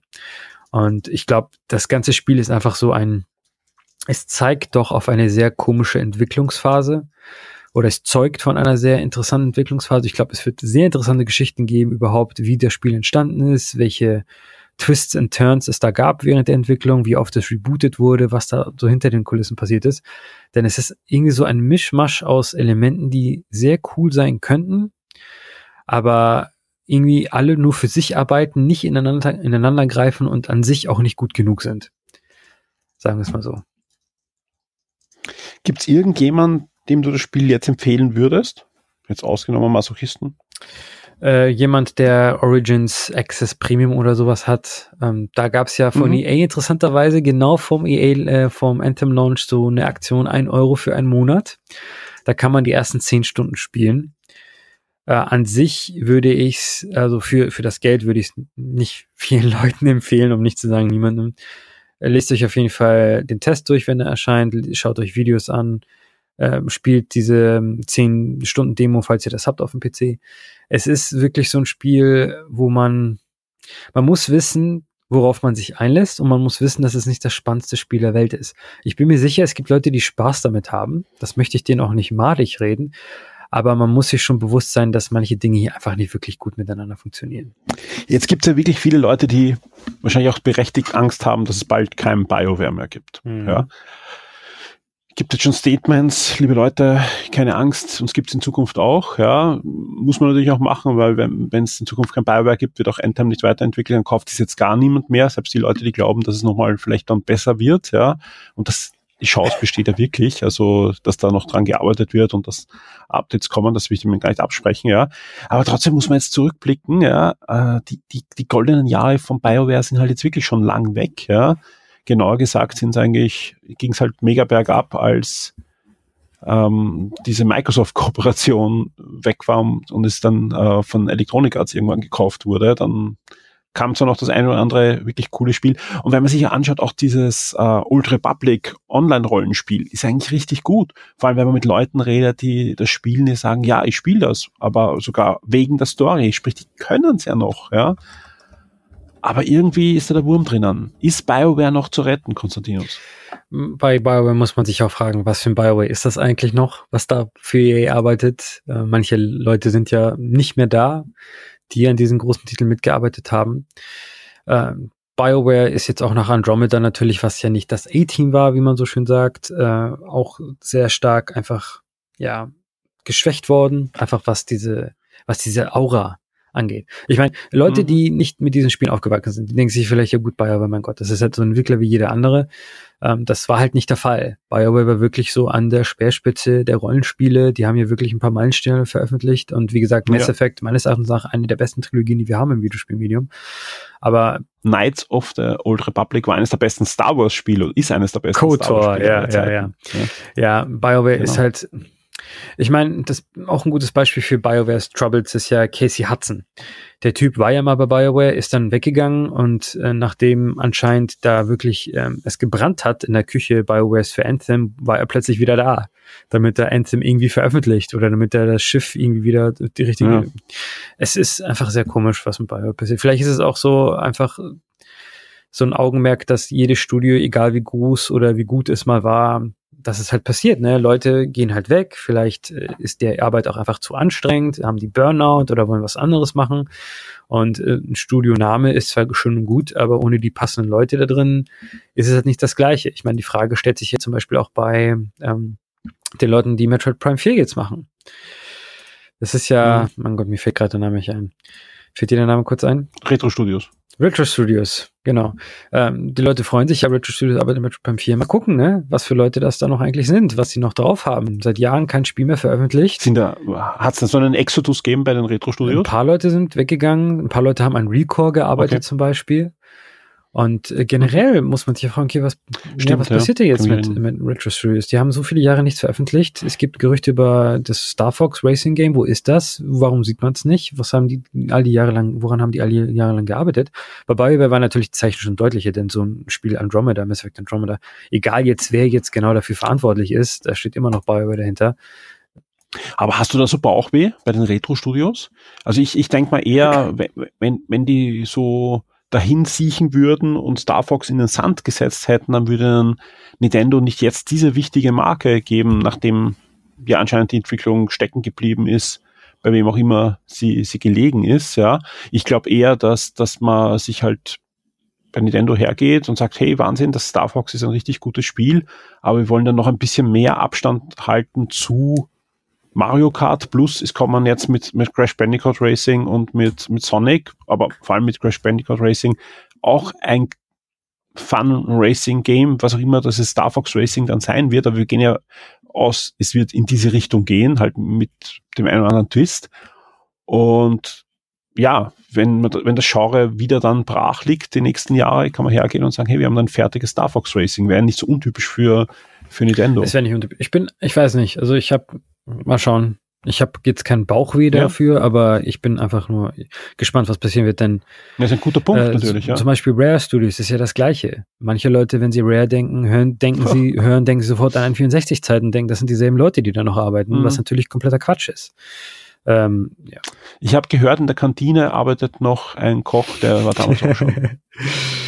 Ja, oder halt meinetwegen auch Bungie. Ja, das ist, also die, es gibt sehr viele, sehr viele Beispiele, wo man das sagen könnte, sind das wirklich noch dieselben Leute. Natürlich gibt es auch komplett äh, das Gegenteil davon. Einfach Studios, die eher so, ja, ganz gute Spiele verpflichtet haben und plötzlich ein Mega-Hit rausbringen, wie Sony Santa Monica mit God of War. Das kann es natürlich auch geben. Mhm. Aber BioWare ist, wie gesagt, einer der größten Namen gewesen eine Zeit lang. Ähm, und dass, dass das Spiel jetzt rauskommt und ein Metascore von irgendwas mit 60 hat, ist eine absolute Katastrophe. Das kann man nicht anders sagen. Das ist eine Katastrophe für EA, aber natürlich auch für BioWare selbst. Daher war ich auch einfach so komplett perplex, dass sie Dragon Age angekündigt haben jetzt schon. Das Spiel wird jahrelang in Entwicklung sein, wenn es überhaupt erscheint. Aber das ist nicht nur eine Ankündigung, vor allem für den Aktien. Genau, das, genau das war halt auch meine Vermutung damals und ist sie immer noch. Ich glaube, das ist wirklich so eine, von wegen, ja, beruhigt euch, wir haben schon den Plan, was danach kommt. Ja. Aber wenn das jetzt ist wirklich in Flammen aufgeht, ist es ja auch seit sechs Jahren oder so eine Entwicklung. Da haben ja einige Leute dran gearbeitet. Haben. Das war nicht günstig. Ja. Und EA hat irgendwann gesagt, jetzt muss das rauskommen, komme was wolle. Und das ist halt jetzt erschienen. Äh, ja, ich habe ja auch meine, meine Vermutung, was Apex äh, betrifft, äh, revidiert. Beim letzten Gespräch mit dir habe ich gesagt, du, ich verstehe es nicht. Ja? Wie kann ich ein Spiel wie Anthem schwächen, indem ich Wochen vorher, also nur kurze Zeit vorher, ein paar Tage vorher eigentlich Apex herausbringe, was sicher Spieler abziehen wird und vor allem auch das Interesse von meiner großen Marke, wo ich viel investiert habe, ja, nachdem das jetzt erschienen ist, nachdem es die Wertungen gibt, nachdem ich mit Leuten mit dir gesprochen habe, wie Anthem sich ähm, präsentiert hat, gehe ich einfach davon aus, dass Electronic Arts so schlau war, das schon zu sehen, was da passieren wird, ja, und deswegen Apex nicht zuerst zu Ostern, wie vorher geplant, das sage jetzt ich, ja, Achtung, das ist reine meine Vermutung, ja, also zu Ostern wie vorher geplant herausbringt, sondern jetzt schon kurz vor Endtime, um einfach diese Schmach im Großen und Ganzen ähm, ja, zu eliminieren. Ja, der, der Aktienkurs gibt dir recht. Auch dem ja, Aktienkurs ja, zuliebe. Also die hatten sehr Ja. starke Verluste und dann plötzlich kommt Apex und zack, alles wieder in Ordnung. Ja. Wobei man natürlich jetzt äh, fairerweise sagen muss, okay, Apex war jetzt wahrscheinlich einfach fertig und lag in der Schublade und jetzt hat EA einfach den ro- großen roten Knopf gedrückt und sagt, los, veröffentlichen, sofort veröffentlichen. Also äh, Ja, aber der Zeitpunkt ist halt schon sehr ja, frustrierend. der Zeitpunkt ist natürlich schon sehr spannend, sagen wir es mal so. ja. EA, ne? Ich meine, EA ist irgendwie immer unser Sorgenkind, wenn es FIFA nicht gäbe, wenn FIFA Ultimate Team verboten wäre, wie in Belgien. Also in Belgien wird der Modus ja gar nicht mehr, also man kann keine Kartenpacks mehr kaufen. Mhm. Dann sehe es sehr, sehr schlecht aus für EA. Äh, und gleichzeitig bekommen die Top-Manager Boni von fantast Millionen Eu- Dollar, während das hier Ja. passiert und Leute hier um ihren Job bangen. Aber so ist diese Industrie halt auch, ne? So ist das. Konstantinus, vielen Dank. Ich hoffe, ich bange nicht, dass wir dich bald wieder im Podcast hören. Der Aktienkurs steigt. Der Konstantinus Aktienkurs steigt, habe ich gehört, ja. Das ist sehr gut, ja. Ich glaube auch, die, die Hörer hören dich immer gerne in der, in der Sendung, ja. Vielen Dank für deine Zeit, ja. Ähm, wenn ihr diesen Podcast hört, sprich, wenn er erschienen ist, ja, sollte das Review of Shock 2 schon online sein. Ich will ja keinen Druck machen, Konstantinus. Ich will ja keinen Druck machen. Und ja, bis zum nächsten Mal. Danke dir. Tschüss. Tschüss. Ich glaube, ich habe nicht zu viel versprochen. Allein der Einspieler mit Konstantinus wäre eigentlich ein eigener Podcast schon, ja, aber in der Sendung kommt noch einiges mehr. Und jetzt kommen wir wieder zu einem Punkt, der eigentlich in den Wochenstart gehört, nämlich welche Games werden nächste Woche erscheinen. Und da gibt's am 4. März Black Desert Online für die Xbox One, ein Online-Rollenspiel. Am 5. März erscheint Left Alive für B PC und PS4. Am 5. März ebenso The Occupation für PC, PS4 und Xbox One. Am 6. März dann Overload für die Xbox One. Am 7. März Hard West für die Nintendo Switch. Am 8. März erscheint Devil May Cry 5 für PC, PS4 und Xbox One. Da wird es auch ein Review geben auf Shock 2, das wird der Clemens machen. Am 8. März erscheint auch noch Kirby's Extra Epic Yarn. Und da wird es so sein, dass wir auch ein Review planen und vielleicht sogar noch einen Podcast-Beitrag dazu auch machen werden. Also da planen wir auch ein bisschen was. Und am 8. März erscheint dann auch noch für die Nintendo Switch Assault Android Cactus. Wo die immer die Namen hernehmen. Auf alle Fälle ein Actionspiel für die Nintendo Switch. Wir kommen zu den Filmstarts der Woche und da gibt es zwei Filmtipps von uns, die nicht unterschiedlicher sein können und bei beiden geht es aber um starke Frauen. Das eine ist am 7. März erscheint, lang erwartet, Captain Marvel. Da kann ich einfach verweisen, hört bitte den Comic-Podcast, da reden wir ausführlich und ohne Spoiler, weil wir haben beide den Film noch nicht gesehen, äh, über Captain Marvel, unsere Erwartungen, wie wichtig dieser Film für das Marvel Cinematic Universe sein wird. Ich werde den Film voraussichtlich am Dienstag sehen und es wird vor Release des Films noch ein Review geben auf Shock 2 und ich kann jetzt schon versprechen, ich werde nicht spoilen, ich werde euch nichts Wichtiges spoilen. Alles, was man im Trailer sieht, das werde ich erwähnen wieder. Ich werde euch kundtun, wie ich den Film finde und im Einordnen versuchen in den ganzen Marvel Cinematic Universe, aber ich werde nichts spoilen auf alle Fälle. 7. März ab ins Kino, schaut euch Captain Marvel an. Wir verlosen jetzt im Moment auch noch Tickets und Goodies für den Film. Und ich darf an dieser Stelle auch ankündigen, wir werden noch ein zweites Captain Marvel Gewinnspiel machen, gemeinsam mit Panini Comics mit zwei wirklich super schönen Preisen. Und das wird entweder am Wochenende oder kurz am Anfang der Woche dann online gehen. Am besten auf Shock 2 vorbeischauen. Und dann noch ein Biopic, ja, ebenfalls am 7. März, die Berufung, ihr Kampf für Gerechtigkeit. Und das ist äh, ja die Lebensgeschichte von Ruth Bader Ginsburg. Das ist eine der obersten Richterinnen in der USA, ist schon ein sehr hohes Alter und man sagt, äh, dass die ganzen Demokraten und liberal eingestellten Menschen in den USA jeden Tag sie in ihr Abendgebet einschließen, weil sie eine der, der wichtigen Gegengewichte auch ist der, der Trump-Regierung.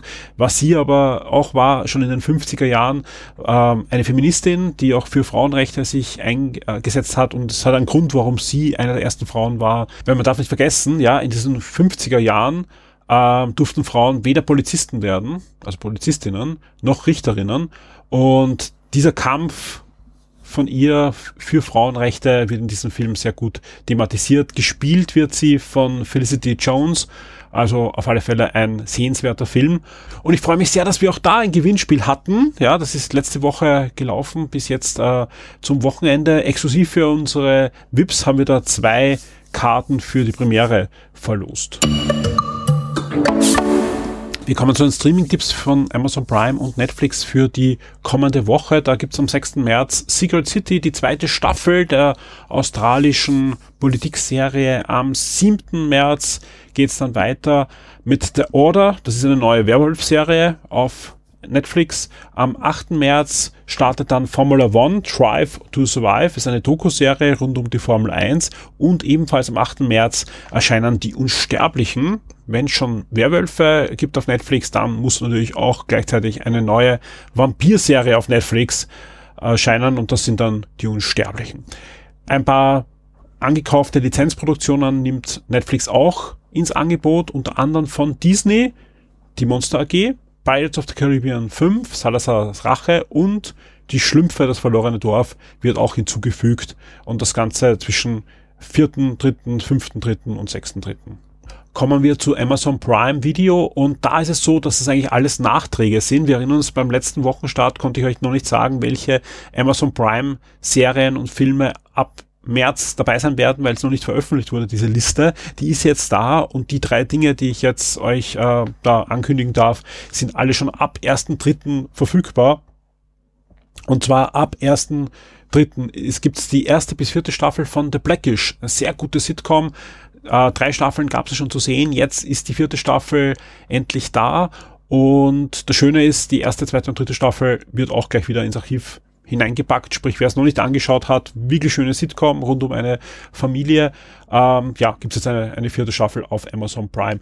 Ebenfalls ab 1. März ist schon online The Widow, die erste Staffel von dieser neuen Serie und das ist ja überhaupt kein Geheimtipp, sondern der Tipp schlechthin. Die erste und die zweite Staffel von Meister Eder und sein Bumuckel gibt's endlich auch als Streaming und zwar auf Amazon Prime und zwar ab sofort.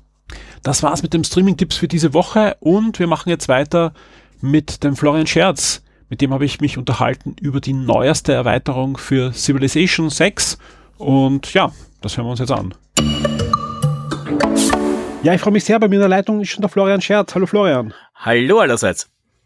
Ich freue mich wirklich sehr, dass wir schon wieder miteinander reden dürfen und Du hast wieder ein schönes Review für Shock 2 geschrieben, wo wir jetzt auch ein bisschen drüber plaudern werden. Und zwar gibt es eine neue Erweiterung für Civilization 6, nämlich The Gathering Storm.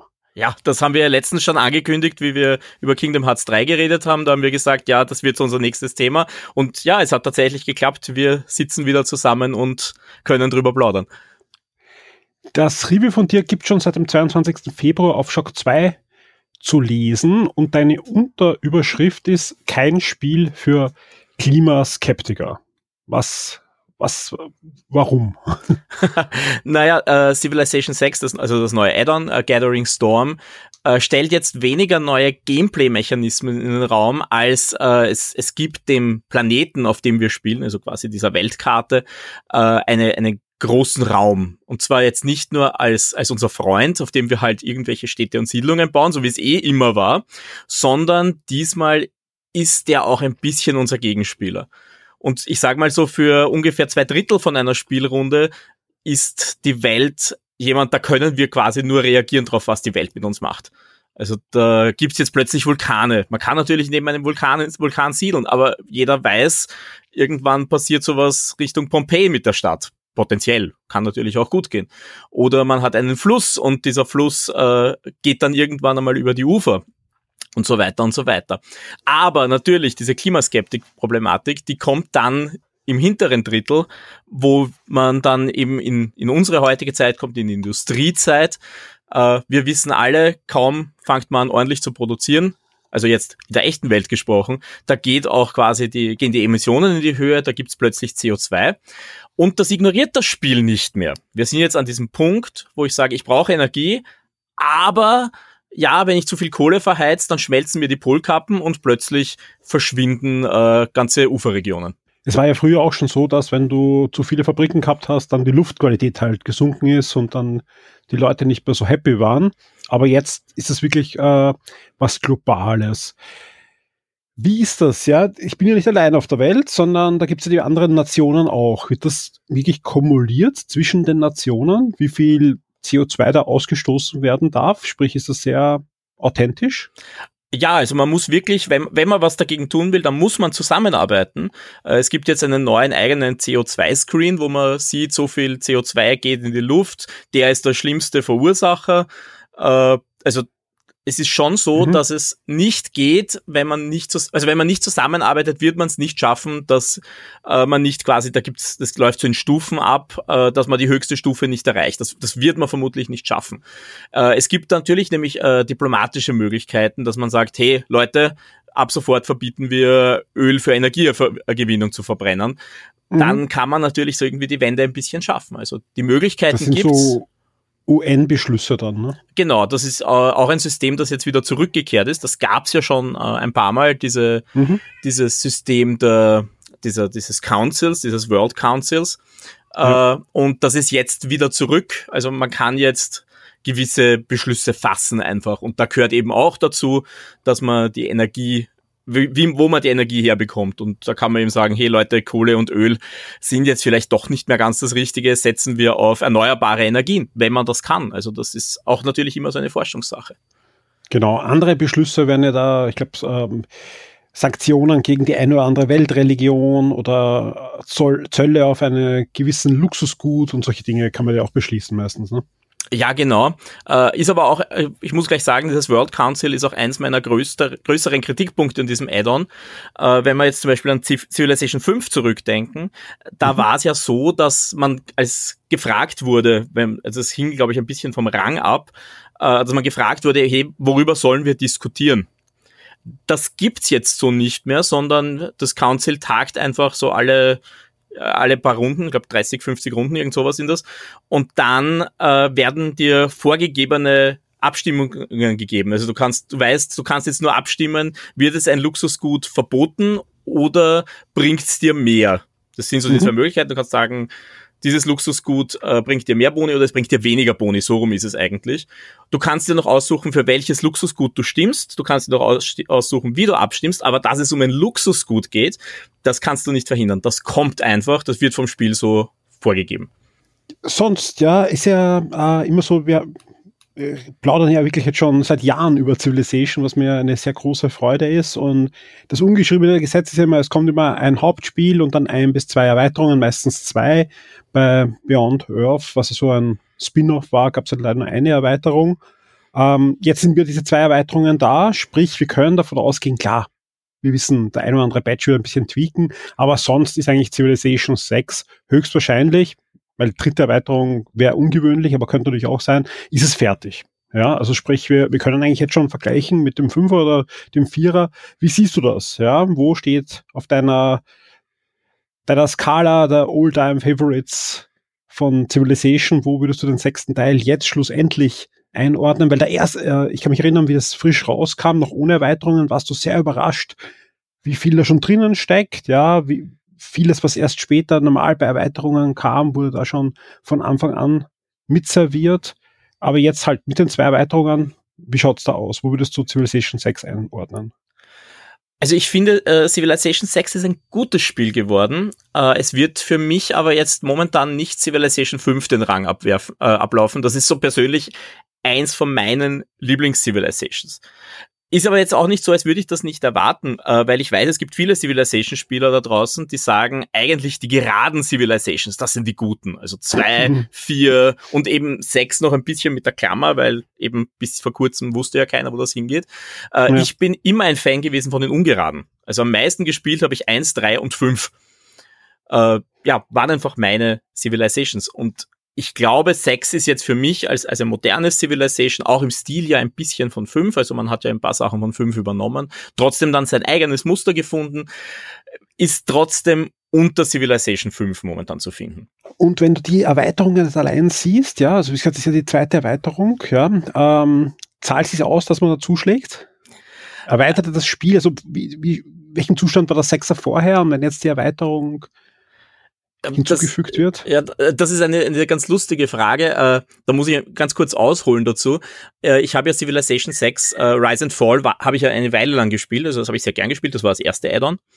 Äh, und dann ging ich ja nochmal zurück, weil da kam ja die Switch-Version, von der wir ja auch das Review dann mhm. hatten. Und ich glaube, wir haben es auch im Podcast besprochen, wenn ich mich jetzt nicht ja. sehr täusche.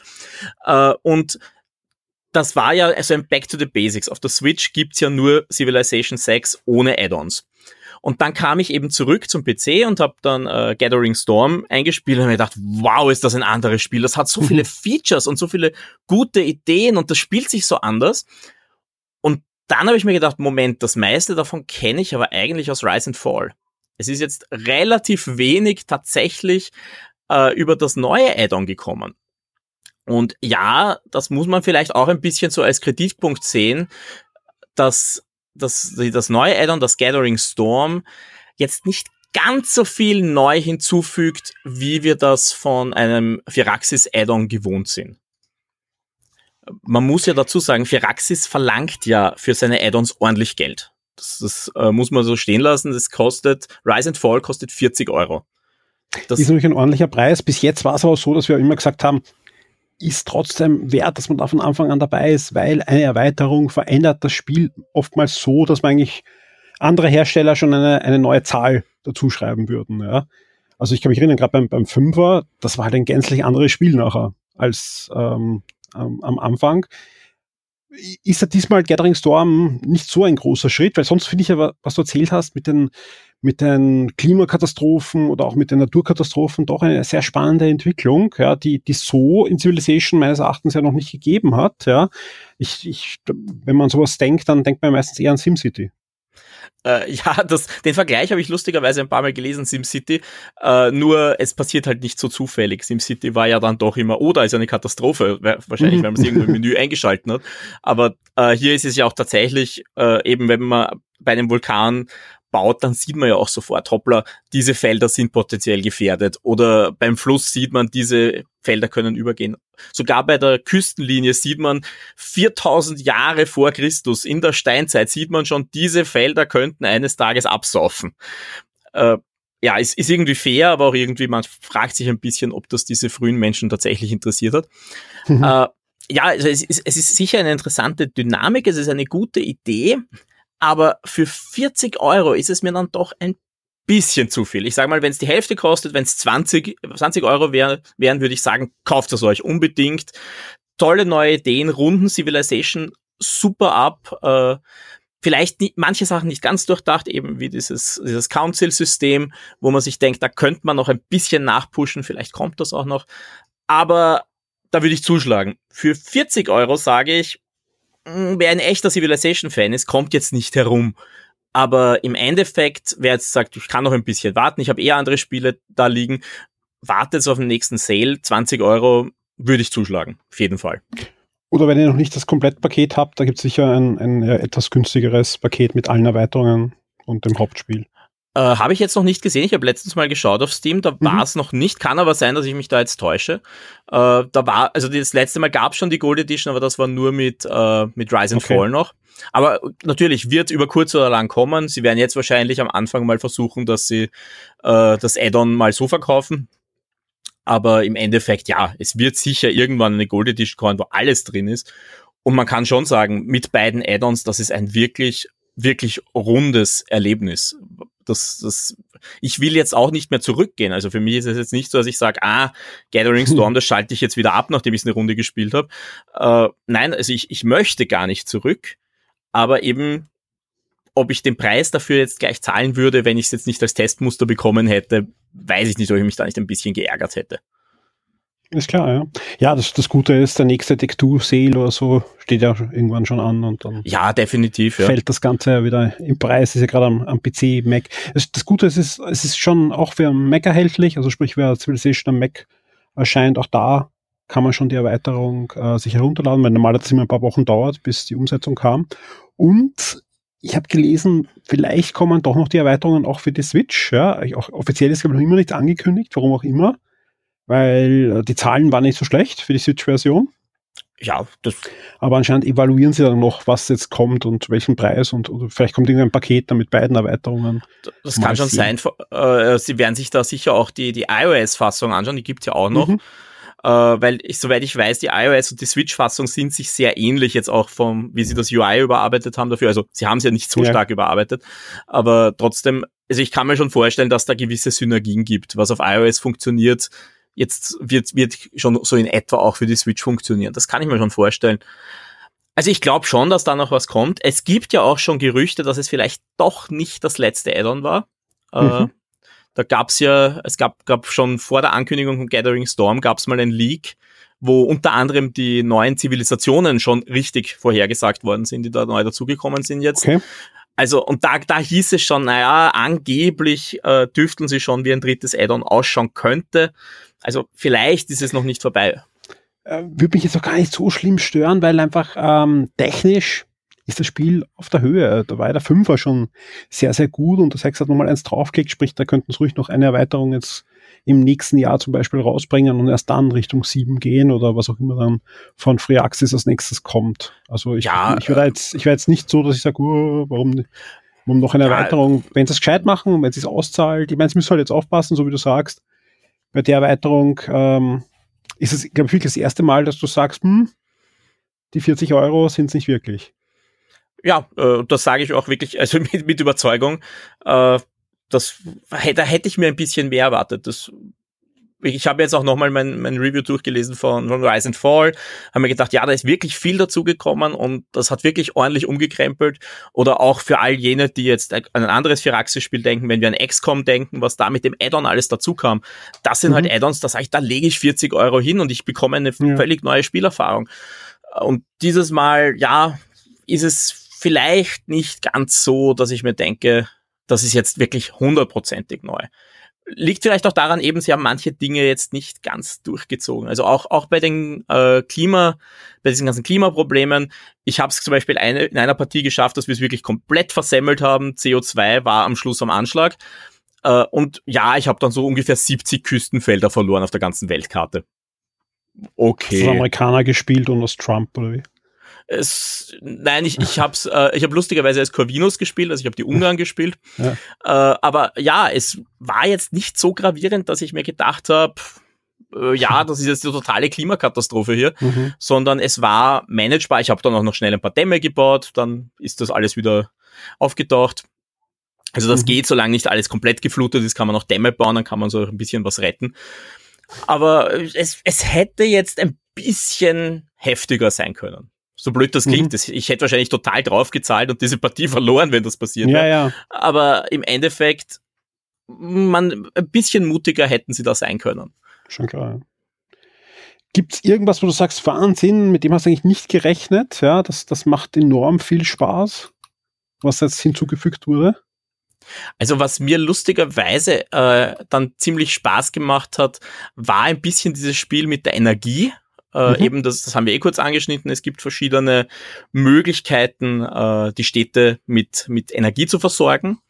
Äh, das beginnt eben so frühe Industrie-Ära. Da bekommt man Zugriff auf, auf Kohle und Gas, äh, Kohle und, und Öl. Da kann man Kraftwerke bauen. Das Öl ist das schlechteste vom CO2-Output. Die Kohle ist dann schon ein bisschen besser. Irgendwann kommt man dann ins Atomzeitalter. Da kann man natürlich dann äh, Atomkraftwerke bauen. Haben den Vorteil kein CO2-Output, haben den Nachteil potenzieller Supergau. Das wird auch tatsächlich so abgebildet. Mhm. Äh, und dann viel später, also gar nicht, oder gar nicht so viel später, kommt darauf an, wie man forscht, gibt es dann tatsächlich die Möglichkeit, dass man Solarfarmen baut und dass man äh, Windräder baut, auch offshore. Also so ein bisschen dieser Eindruck, so könnte es mal sein und so, so da könnte es hingehen. Äh, das hat mir schon gut gefallen, dass sie so ein bisschen gezeigt haben, es gibt Auswege aus dieser Klimakrise. Auch, auch jetzt einfach so zum Nachdenken für jeden, äh, mal übers Spiel hinaus. Das fand ich schön, einfach mal so ein bisschen zum Nachdenken angeregt zu werden. Wenn du jetzt in die Zukunft von Civilization blickst, egal ob das jetzt die nächste Erweiterung ist oder der siebte Teil, was fehlt jetzt noch? Ja, wo sagst du, da, da müssen sie noch nachhelfen, da müssen sie noch abschleifen, dass das wieder ein, ein, ein schönes, rundes Erlebnis wird. Ja. Ist es vielleicht äh, da bei der, bei der Klimapolitik und so weiter, dass das konsequenter sein muss, dass es eben da ganz klar Konsequenzen gibt, wenn man sich falsch entscheidet? Also es gibt natürlich immer noch äh, Baustellen. Also wir, wir reden seit Civilization 6 davon, dass, also seit dem ersten Review eigentlich davon, dass die KI ein bisschen unlogisch ist. Äh, mhm. Das ist jetzt besser geworden. Es, es, wird von, wirklich von Expansion zu Expansion besser. Äh, sie kippt halt leider noch immer manchmal von, oh, ihr seid so großartig und zwei Runden später, oh mein Gott, ihr seid die größten Idioten. äh, das ist ja leider ein bisschen ein Problem. Also KI wäre so ein richtiger Anfang. Wobei man sagen muss, die KI spielt so grundsätzlich nicht schlecht. Sie verhält sich nur manchmal uns gegenüber ein bisschen seltsam, um die anderen Führer richtig zu simulieren. Also das wäre mhm. so ein Punkt, wo ich sage, da müsste man ansetzen. Wirft Und Gandhi was, eigentlich noch immer Atombomben? Das machen sie mittlerweile absichtlich. also das, das war ja, um, um das kurz zu erklären, in Civilization 1 war das ja ein Bug. Mhm. Äh, das, das war diese ungute Kombination. Äh, die, die hatten, die einzelnen Führer hatten, äh, hatten Gewichte, wie wichtig denn manche Politiken waren. Und es konnte passieren, dass, äh, dass Gandhi in minus eins rutschte für, für, für, seine, für seinen Pazifismus. Und minus mhm. eins, wenn man jetzt weiß, ein bisschen informatisch denkt, minus eins gibt's manchmal nicht, wenn man sagt, es gibt kein Vorzeichen in dieser Zahl. Und da ist es der Maximalwert. Und dann war Gandhi so versessen auf, auf, auf, auf Atombomben. Das war schon, das, ist, das gibt's bis heute, das Meme. Also, und Civilization 1 ist doch schon ein paar Jahre alt. Sehr, sehr cool. Ja, äh, und um noch was anzusetzen, äh, wo man vielleicht noch ansetzen sollte, auch bei Civilization 6 noch, das Endgame. Es, es beginnt einfach so, ja, ich finde noch immer, diese letzten 100 Züge ziehen sich einfach ein bisschen. Mhm. Sie, sie machen schon spannend, äh, also das Rennen ist bis zum Schluss offen, meiner Meinung nach oft wo, wo nicht ganz klar ist, also jetzt ja, auf den niedrigen Schwierigkeitsgraden wahrscheinlich nicht, da kann man also mit Grunde 300, 400 schon gewonnen haben, aber wenn man auf einem mittleren Schwierigkeitsgrad spielt, da ist man sich nicht sicher, dass man gewinnt, bis man gewinnt. Und da könnte man, also das an sich ist schon spannend, aber trotzdem ist, man läuft halt da ein bisschen in weiter, weiter, weiter, weiter, weiter, nächster Zug, nächster Zug und da, da verliert es an Spannung. Also da das Endgame, das würde ich gerne ein bisschen gepusht sehen. Egal ob jetzt äh, noch mit einem Civ 6 Add-on, ob man sagt, man macht jetzt ein ganz anderes Civ 7 mit einem ganz anderen Ansatz. Mal sehen, aber da würde ich mir schon wünschen, dass sie noch mal ein bisschen nachbessern. Sehr schön. Ja, ich würde sagen, da, dann haben wir dieses Audio-Review eh auch abgeschlossen. Wir können noch sagen, welche Wertung hast du gegeben? Ich habe eine 8,5 gegeben und mhm. das, die erkläre ich jetzt auch ganz kurz, äh, weil ja, das ist ja bei Add-ons jetzt nicht ganz so einfach. Ja? Äh, 8,5, jetzt, wenn ihr mir jetzt zugehört habt, denkt ihr, wie kommt der auf 8,5 oder was für einen Maßstab legt der für 8,5 an? Ich habe lang mit mir überlegt, was schreibe ich da jetzt drunter? Ich habe mich dann entschieden, ich schreibe etwas hin über Civilization mit beiden Add-ons. 8,5 vollkommen okay. Das ist eine gute Wertung für das Gesamtpaket Civilization 6, wie es jetzt ist. Würde ich wahrscheinlich nur dieses Add-on bewerten, stünde da wahrscheinlich eine 7,5. Würde ich ein bisschen runtergehen. Äh, ja, auch mit diesem Hintergedanken, äh, ich glaube, das ist ja auch keine neue Diskussion. Wir waren beide bei, bei Console. Wir haben beide immer so Diskussionen geführt, wie stark spielt der Preis jetzt in den Spielspaß mit rein. Mhm. Äh, ich habe dann versucht, das ein bisschen rauszurechnen. Ich wollte es nur auf jeden Fall erwähnt haben. Aber ja, der wird da sicher auch ein bisschen mit reinfaktorieren, dass sie halt schon sehr viel Geld verlangen für jetzt keine umwerfenden Neuerungen. Aber ja, deshalb 8,5 ist das Gesamtpaket. Das ist meine Wertung jetzt über Civilization 6. Angenommen, es kommt kein Add-on mehr, dann wäre das so die finale Note. Dann mal sehen, was die E3 bringt und was für Ankündigungen in Richtung Civilization, was Freeaxis als nächstes macht. Ja, ich, ich würde doch immer hoffen, dass Firaxis jetzt eher mal sagt XCOM 3. Das wäre so mhm. für mich eher jetzt am, am Radar, äh, weil man muss schon dazu sagen, Civilization äh, hat so ungefähr einen Fünfjahresrhythmus. Ja. Äh, das heißt, Civilization 7 wäre erst 2021 so wirklich spruchreif. Äh, also schauen wir mal. Ja, wobei es ist ja nicht eher, immer ganz einhalten. eher für eine, für eine, für noch eine Erweiterung eigentlich dann. Ja, oder sie lassen es jetzt eine Weile so und, und schauen eben noch Switch ein bisschen, dass da noch was kommt. Mhm. Aber wie gesagt, ich glaube, es ist ein, ein, gutes Paket äh, und, und es kann ja auch sein, dass sie sagen, sie verkürzen, es gab es auch schon mal, sie verlängern es, ich glaube Civilization 5 war sechs Jahre draußen, bis äh, Civ 6 kam, also man wird sehen. Aber ich glaube, so ganz so schnell werden sie jetzt auch nicht sein. Meine, vielleicht schieben sie auch wieder in eine Zwischenepisode ein, wobei Beyond Earth nicht so erfolgreich war, leider. Ja, ich fand es eigentlich sehr charmant vom, vom Gameplay und vom. Es war mal was anderes, ja. Das, das war schon eine gute Idee. Aber ich, ich bräuchte jetzt auch kein Beyond Earth 2. Also das jetzt, ja. Nein, das wird sich für mich jetzt auch nicht anbieten. Zumindest nicht die nächsten zehn Jahre. Ja, also ich glaube, sie bleiben schon bei dieser Standard-Civilization-Schiene. Die werden sie schon noch ein paar Mal liefern. Äh, ja, also ich, ich bin und mir auch sicher. Civilization könnten sie wieder rausbringen mal. Sowas. Ja, das stimmt, ja. Das war das letzte Mal rund um Civilization 4. Das war ja mit ja. der Engine von Civilization 4. Äh, generell, Sid Meier hat ja ein paar großartige Spiele designt. Man könnte da einiges wiederbringen oder ins Heute holen. Mhm. Schauen wir mal, vielleicht haben wir mal Glück. Du willst dann Pirates oder was? Äh, ich mochte Pirates, aber ich muss sagen, die Remakes haben mich jetzt nicht unbedingt immer vom Hocker gehauen. Mhm. Also ja, Colonization wäre so für mich so ein, ein Kandidat, wo ich sage, da würde ich gern nochmal eine abgedatete Version sehen, vor allem weil die C4 Colonization Version mich jetzt nicht ganz so überzeugt hat wie damals. Äh, ja, Railroad Tycoon macht ja jetzt, machen jetzt andere, äh, gibt's ja auch immer wieder neue Versionen, ja. aber das ist zum Beispiel auch so ein Spiel, das ich wirklich sehr geliebt habe und wo ich mir denke, da könnte noch mal mehr kommen, da könnte noch mal das Sid Meier Touch kommen, auch wenn er ja eigentlich mit seinen Spielen gar nicht mehr so viel zu tun hat. Ja, ja, das stimmt natürlich. Na, ich bin gespannt, was da die Zukunft bringt und bedanke mich auf alle Fälle bei dir für deine Zeit und für das Gespräch. War wieder super interessant. Gerne. Und ich hoffe, wir hören uns bald wieder. Das hoffe Bis ich auch. Bis zum nächsten Mal. Tschüss. Ciao. Wir kommen langsam aber sicher ans Ende dieser Sendung und ich glaube, die kann ganz gut sowohl als Wochenstart als auch als reguläre Sendung durchgehen. Und mit knapp eineinhalb Stunden haben wir auch eine schöne Laufzeit. Und ich glaube auch die Gespräche waren abwechslungsreich und die, die Themen haben ein schönes rundes Format ergeben.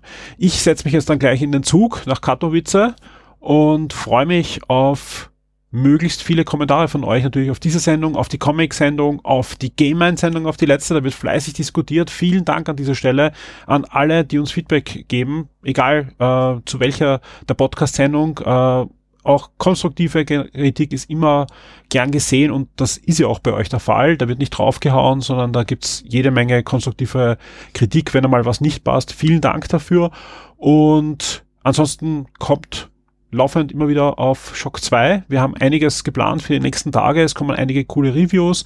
Ein paar Specials haben wir uns überlegt. Äh, es wird Gewinnspiele geben und natürlich gibt's rund um die Uhr das Forum und es ist wirklich eine Freude. Äh, es gibt zahlreiche neue Namen, die ich da gesehen habe, die jetzt äh, anfangen mitzudiskutieren. Vielen Dank dafür. Ja, ich freue mich da wirklich über jeden, der sich da aktiv beteiligt. Vielen Dank an dieser Stelle. Es war ja auch wieder der erste für alle, die uns über Patreon als VIP unterstützen. Auch für euch haben wir ein paar Sachen in den nächsten Wochen geplant. Es wird auch eine neue Archivausgabe geben. Für diese Archivausgabe gibt es in den nächsten Stunden auch ein kleines Preview. Und zwar wird nämlich die Ausgabe veröffentlicht, in der das Review drinnen ist zu Star Wars Republic Commando. Das ist ein Spiel, das diesen Monat, also im März, äh, kostenlos zwischen 1. und 15. für die Xbox 360 über Games äh, with Gold herausgegeben wird von Microsoft und deswegen haben wir uns äh, mal angesehen, in welchem Heft war dieses Review und dieses Review werde ich äh, veröffentlichen, ja, äh, als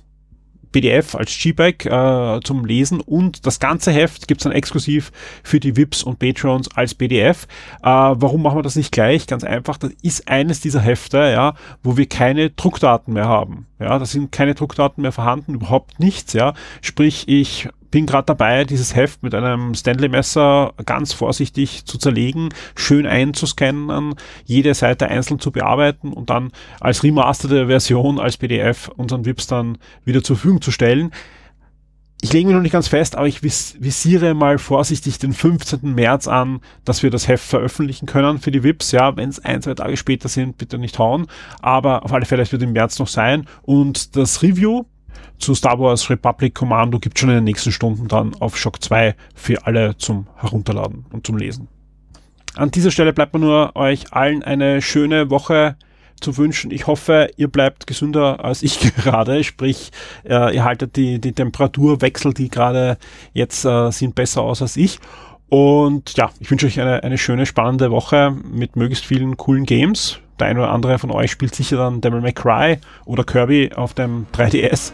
Und ja, bis zum nächsten Mal.